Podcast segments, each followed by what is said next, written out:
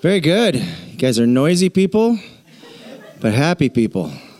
I love the joy of the Lord in this place. Amen? Yes. You guys act like you like each other. That's a good thing. That's a good thing. Praise God. Well, I'm so excited for what God is stirring in our hearts and doing in our lives. Ah, oh, don't you just love it when you just you just sense him just doing something new and fresh and we just we want to be part of that. We want to be a part of what god is doing.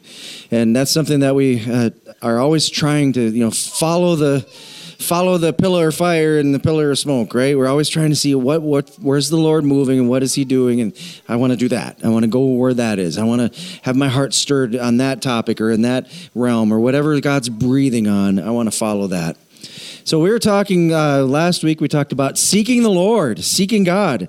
You guys remember? Anybody here last week? You guys remember anything about seeking God?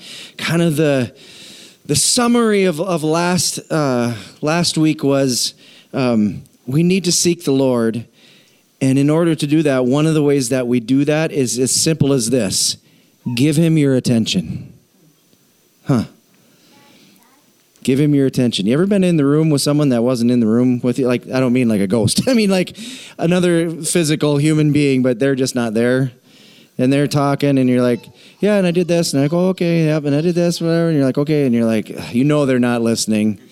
You're like, and then I killed my neighbor, and I went and I jumped off a sky skyscraper, and they're like, yep, okay, good. And you're not listening to me. Most of the people like that would be husbands, right? But that's not fun. It's not fun when we're not giving someone our attention. And so, one of the ways that we seek the Lord, and we read that verse last time about just turning our attention to seek God, giving God your attention. And uh, just we had a text this week. Uh, they're not here this morning, but someone said they're kind of in struggling with some stuff or whatever, and was getting all frazzled. And then they're like, "Oh!" And then I remember Pastor's mes- message about paying attention to God. And so they just prayed, and then it was just taken care of, just like that. It's like it's a miracle. It's like God works miracles or something. But as we seek the Lord, it sometimes that's that's a hard concept to figure out. Well, what does that exactly mean? We talked about that last week because you've got Jesus in your heart, right? Well, how do I seek something if I'm if I'm holding my cup of coffee? How do I seek my coffee? Well, I, in that sense, you, I have it. I have it already. I don't. And so I think a lot of times when we read those verses about seeking the Lord, we're like, well, I don't need to seek God because I've already got God in my heart. I already, I know where God is. I'm, I'm good with God. And that's not so much what it's talking about. It's talking about this heart posture of seeking what God wants to do in our lives and how we live out this faith and seek his his presence, continually seeking an audience with him. See, there's this deal that God is everywhere and yet there's this manifest purposes and plans of God that we want to see revealed in our life. So, we're going to go to a different verse today. We're going to go to Psalm chapter 63.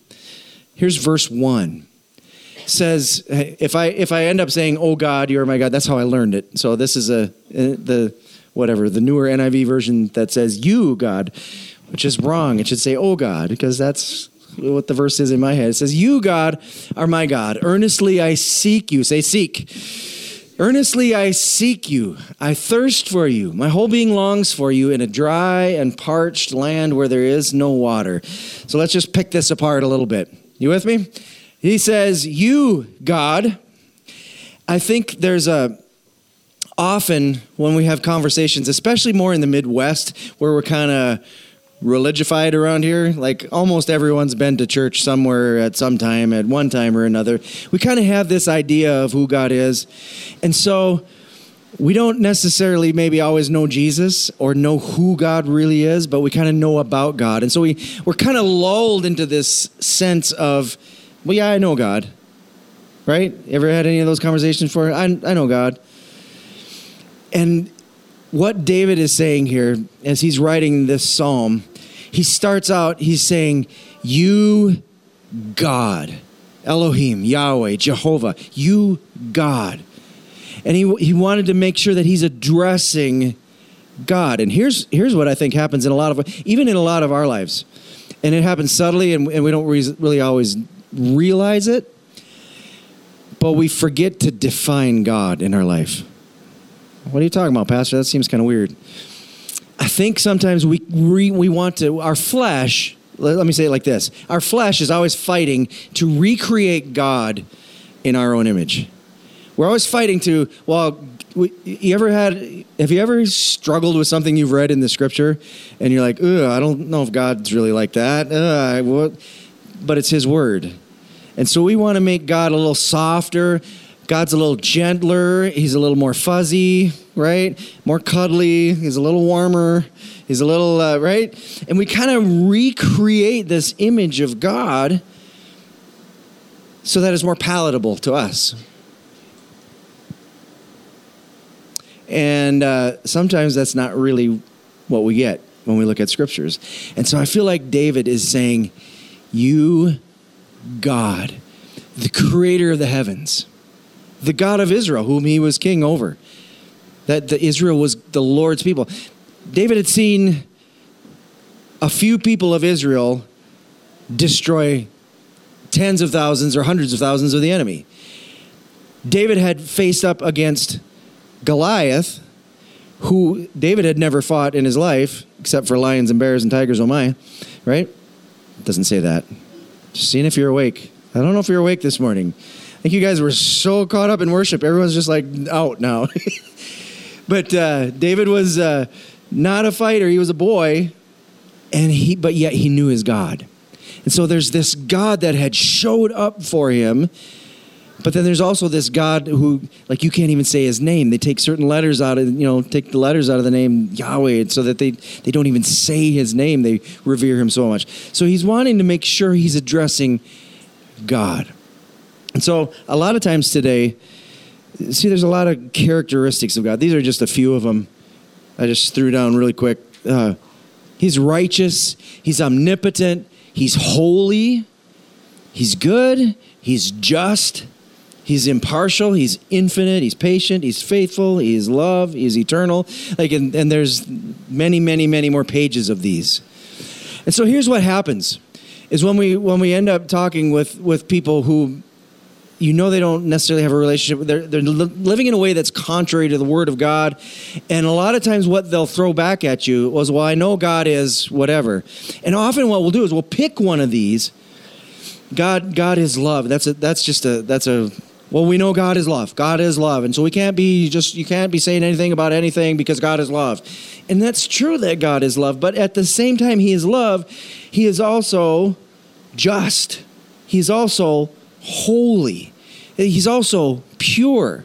And so there's you can't just take one characteristic out of out of who God is and say this is the representation of God. So I don't know if I'm being kind of vague this morning. I don't know if I'm being clear enough, but especially in progressive Christianity, when kind of anything goes and you kind of figure out this whole God thing on your own and you can live how you want and do whatever you want and well, we don't look at those scriptures because God is love that is true that he's love, but it's in the context of him being all these other things. And so God is holy, God is just. We love that God is just when our neighbor wronged us, right? And we're like, God, you are just. But when you're the one that gets busted, you don't like God to be so just. All of a sudden, we're like, no, no, God's merciful. He's merciful. He's so merciful, right? And so I, I just want to just challenge us this morning, because we're all guilty of it. We're all guilty of picking and choosing the attributes of God that we really like and making out God to be wholly that, where He's simultaneously all of these things. He knows the thoughts of our hearts. He's God. He's God. He's big G God. Split the Red Sea God. He's big G God. So David is is is referencing that when he's saying, "You God are my God."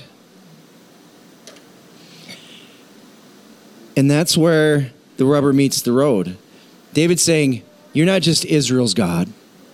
This is all in the context of seeking the Lord. And that's what he's that's what he's going to talk about next here. He wants to reference who he's talking about. This holy, omnipotent, omniscient, outside of all creation, all knowing, all seeing, all hearing, all powerful God who is righteous and just. He's saying, You, God, are my God.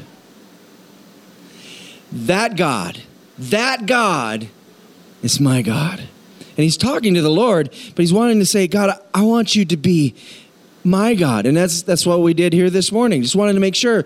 Guys, have you just been to church or is it your God? Is it is that and not just the God that you've created, like the big G God, is that your God? Have you bent your knee to him?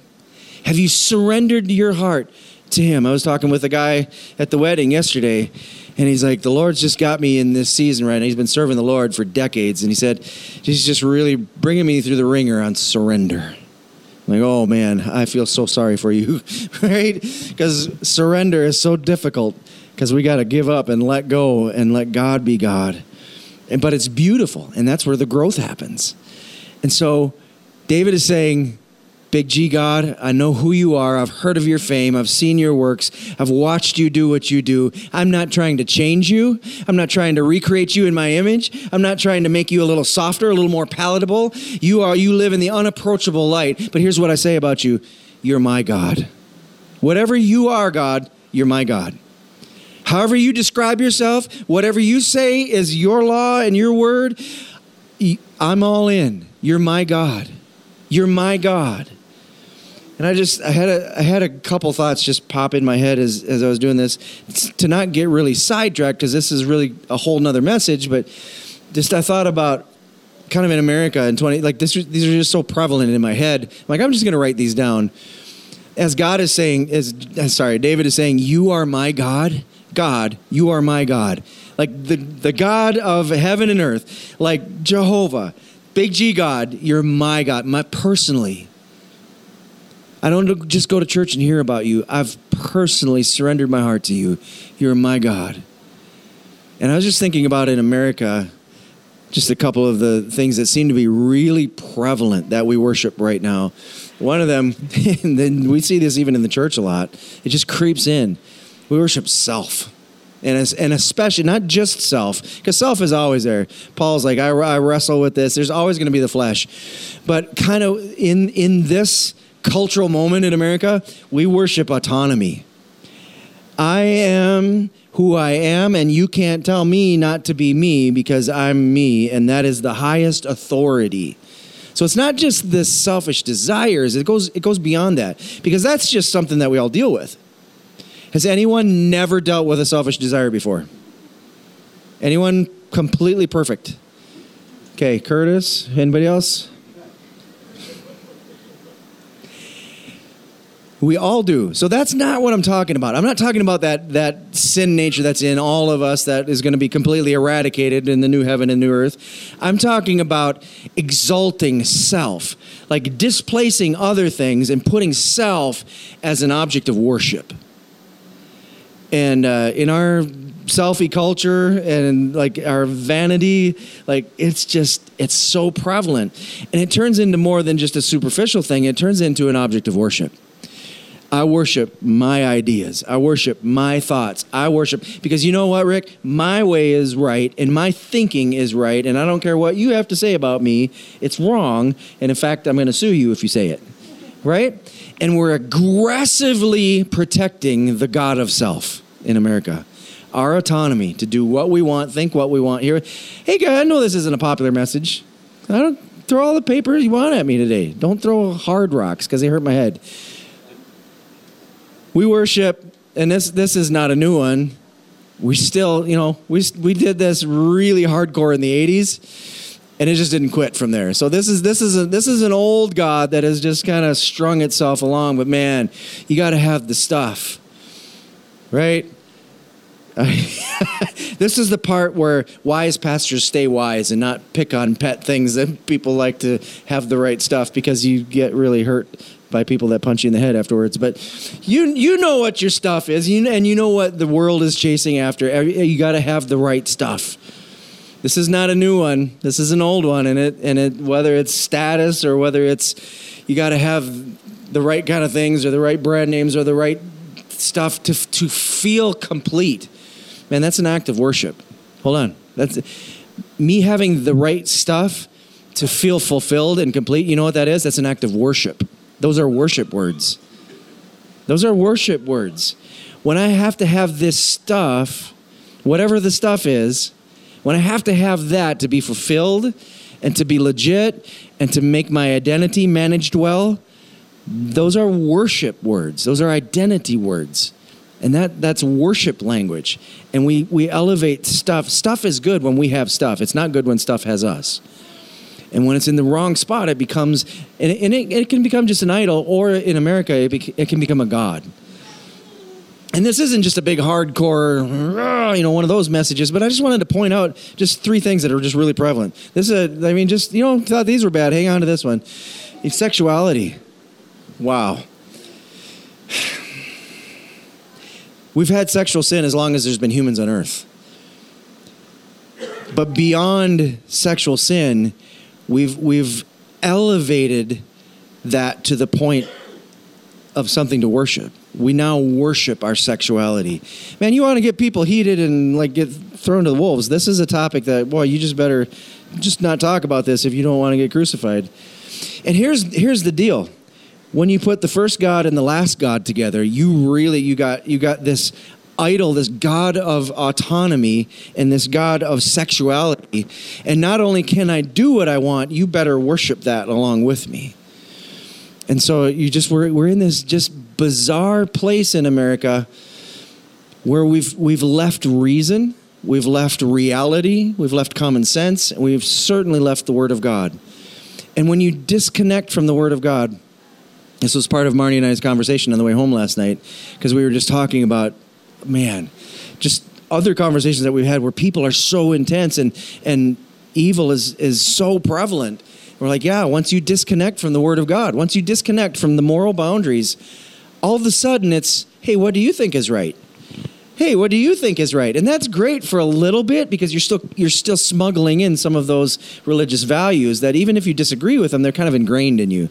But once a generation goes by, and that's what we're seeing right now, once you've unplugged from God and His Word and His morality, you've still got this leftover smell of religion. And I mean that in the in the in this context, in the good sense, this leftover s- hint of morality but once another generation gets raised up in that, they, they don't have that same grounding. Even if they're rebelled against it, they have no concept of it. And so now, now, and it's and it's in a way kind of not even their fault because they're they've been taught, they've been groomed to feel that right is right as I define it, and wrong is wrong as I define it. And guess what? My opinion is more valuable than your opinion. And when you get 300 million people that think like that, it gets to be quite the catfight. And so now we've got this whole, I mean, just honestly, not to be over dramatic, it's just demonic. This whole idea of self being worshiped and sexuality being worshiped, and it's just bizarre. And I really don't want to get off on a tangent because I want to go back to seeking the Lord. But just we're in a place in America where most of the top women's awards and honors this this last couple years are going to men. I'm like, wait a minute no, they're not men. They're they're transgender. No, they're they're boys, and we're so. It gets got really tight in here. People like, you're not really talking. Wait a minute, he's not really talking about that, is he? I really am. Guys, we got to be not only grounded to the Word of God, but the Word of God helps us be grounded to reality. And this is not a big hateful. I'm, I'm just. This is kind of like a help me walk through this for a second. I'm not trying to be mean to anybody. I'm trying to say, hold the phone. Me encouraging you to embrace something that has no bearing on reality and for sure is against the Word of God does not help you. And so I want to be honoring. I want to have good conversations about this. You know me. I'm not a pound the fist on that. You're, you're all like, I have those thoughts sometimes, but I would way rather have a conversation about this. So this isn't hateful. This isn't this isn't being angry. This is going, wow, when this happened, like it's not beneficial for me when I see what the remedy is and I don't share that. It's reconnecting to the word of God and what God says goes goes and what he says doesn't doesn't because nothing beneficial happens as we pursue these kind of gods. All right, I'll be done with that now, but I just I thought it clarified our cultural moment just a little bit. And so we go back to this, and David is saying, God, you're my God. Earnestly I seek you. Some versions say early I seek you. Some versions say eagerly I seek you. But there's a, an intentional, passionate, energetic, and continued seeking of the Lord. And that's what we want this church to be about. That's why I'm preaching week after week on seeking the Lord. It's not, I came to Jesus about 43 years ago. Man, that was good. What's God done in your life? Well, He's just, He's God and I'm me, and we just go on our merry way. What do you still pray? Well, we pray for our food. Hallelujah. Bless the Lord. I don't know why I'm Southern now all of a sudden. I just, not trying to pick on anybody. But it's so easy to get. It's. It, am I lying to you?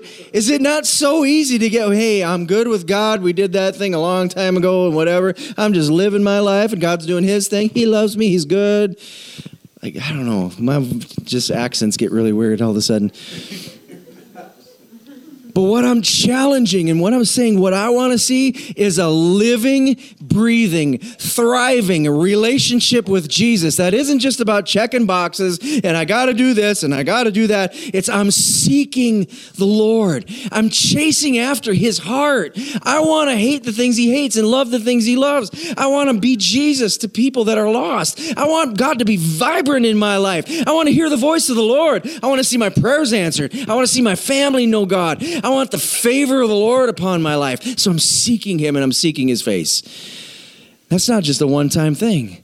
That's a Monday, Tuesday, Wednesday, Thursday, Friday, Saturday, Sunday, and do it all over again the next week kind of thing. That's a everyday. I'm posturing my heart to seek the Lord, and that's what David is saying here. God, the big G God, splitter of the Red Sea, maker of heaven and earth, not who I've defined in my mind, but you're my God. As for me and my house, we will serve the Lord. You're my God. I bend my knee to you. I bow my knee. Whatever I think, if it doesn't line up with you, I'm wrong. You're right. You are my God, and God, today I seek you.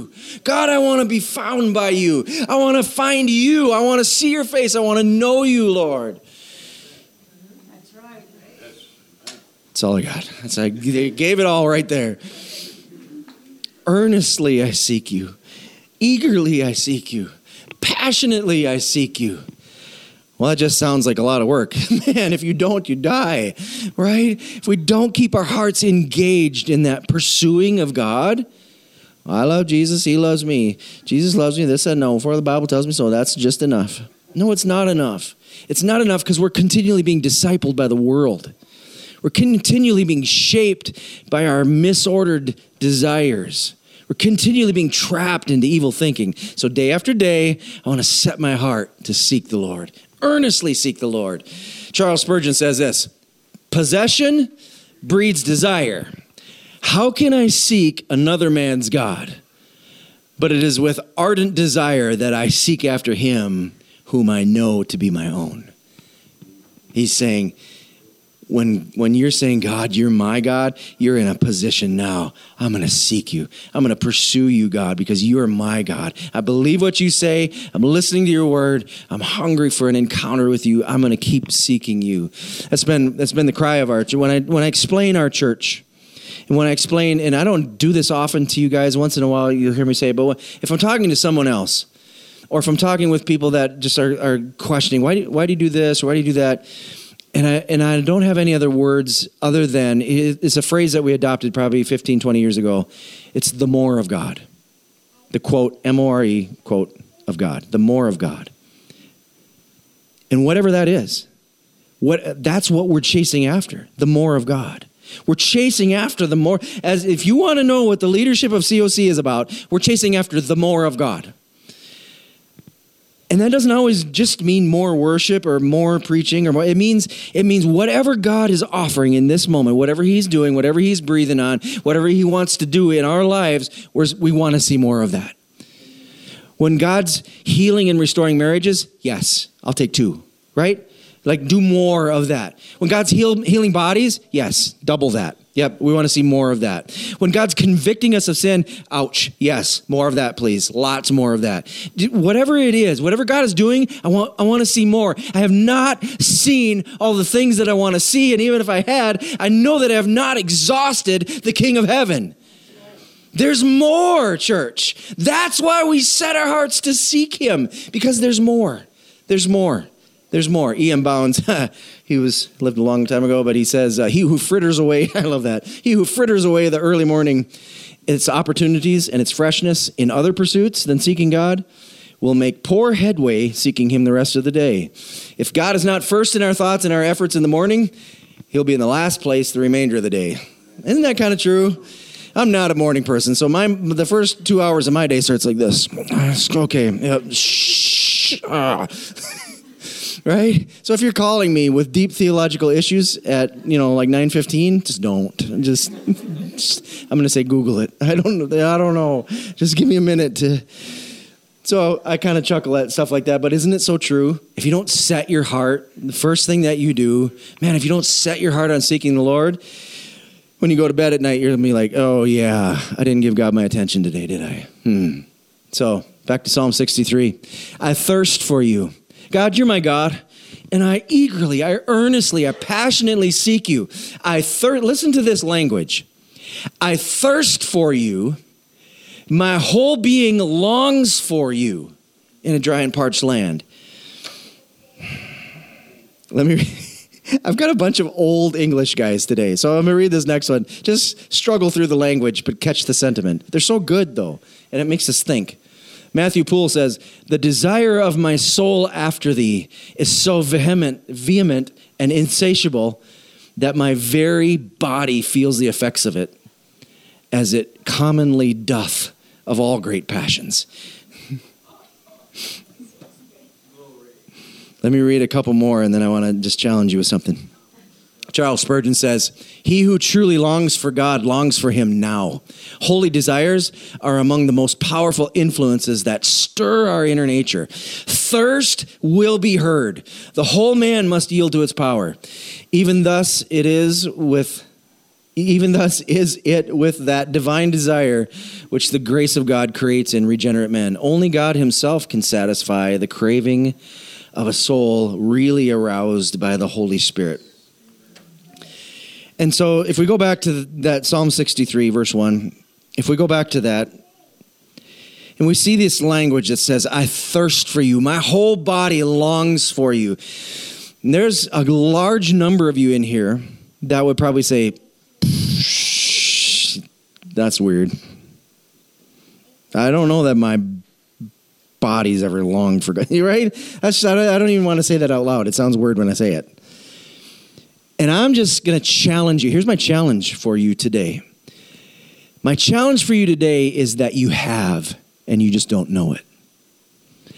Every human has intense longings and desires. And because of sin and because of wrong thinking and because of what the devil did and Adam and Eve did in the Garden of Eden, we are all born with this propensity to have what some people, some writers back in the old days called disordered desires. And so we've got God given things that are passionate within us, and they end up looking like addiction and broken relationships and things like that that we get just, we're passionate about but it's a desire for God that it's an, the itch is is a God itch that we're trying to scratch with something else. So you guys not this, but the verse you read that and you're like, I thirst for you, my body longs for you. You're like, that's just weird, dude. I'm just saying it. I'm just you know what? It's 2023. We don't talk like that. That's weird. And I'm just saying you have. You have thirsted for God in your body. You're you've shaken for the Lord. You just didn't know it was God that you were looking for. You've tried to satisfy that intense desire inside of you for the real king and the lover of your soul, the one who formed you and knit your DNA together with something other than him. Yeah, I didn't ever do that. Yeah, you did. You just didn't know you were longing for God. No, I'm pretty sure it was pepperoni pizza I was longing for. no. But even that, even that intense desire, like we want only God can like have you ever tried to fulfill your desires on food? Ugh. I've told this story before, but we're we're pretty sh- not, not pretty somewhat strict in our house with food and treats and stuff, especially when our kids were little. And so one year for Christmas, we got a three foot high thing of gumballs. There had been like 40 bajillion gumballs in there. And we only had one rule there's no rules. Like, don't get gum on the carpet and stuff, but you eat them all. Like, you know what? Eat them things. Eat them, swallow them, spit them out outside. I don't care what you like. Just chew them up, chomp them up. Just eat gumballs. Just go ahead, eat. Just because we don't ever do that. So part of the present was just this unbridled freedom to have as much as you want of it. About halfway through those tubes, both of our kids said, "We don't ever want to see a gumball in our life again." Ever, never. We don't want to talk about gumballs. We don't want to see pictures of gumballs because they're trying to satiate a desire in us. Right? It's really a God desire. It's really a God desire. And God is the only one where we can let loose like that. You cannot overindulge in God. Because if you just if you just overdosed on him, you would just be absorbed into him and we already are in Christ, right? Like you just it's who created you. That's your maker. That's so good. And a couple more quotes about this kind of subject. And Alexander Maclaren, another older guy, said, I need not remind you how true it is that a man is but a bundle of appetites, a bundle of desires, often tyrannous, often painful, always active. But the misery of it is the reason why a man's misery is great upon him is mainly, I suppose, that he does not know what it is that he wants, that he thirsts, but he does not understand what the thirst means, nor what it is that will slake it. What is it that's going to satisfy this thirst in me? He goes on to say, Blessed are they who know where the fountain is, who know the meaning of the highest unrests in their own souls, and can go on to say with clear and true self revelation, My soul thirsteth of God. What he's saying is, how blessed are you when your soul is ravaged and you're at unrest and you're guy, I need to buy something. Come on, Amazon. Bring me some comfort and solace, right? Come on, chocolate ice cream. Hallelujah. Come on, come on, coffee.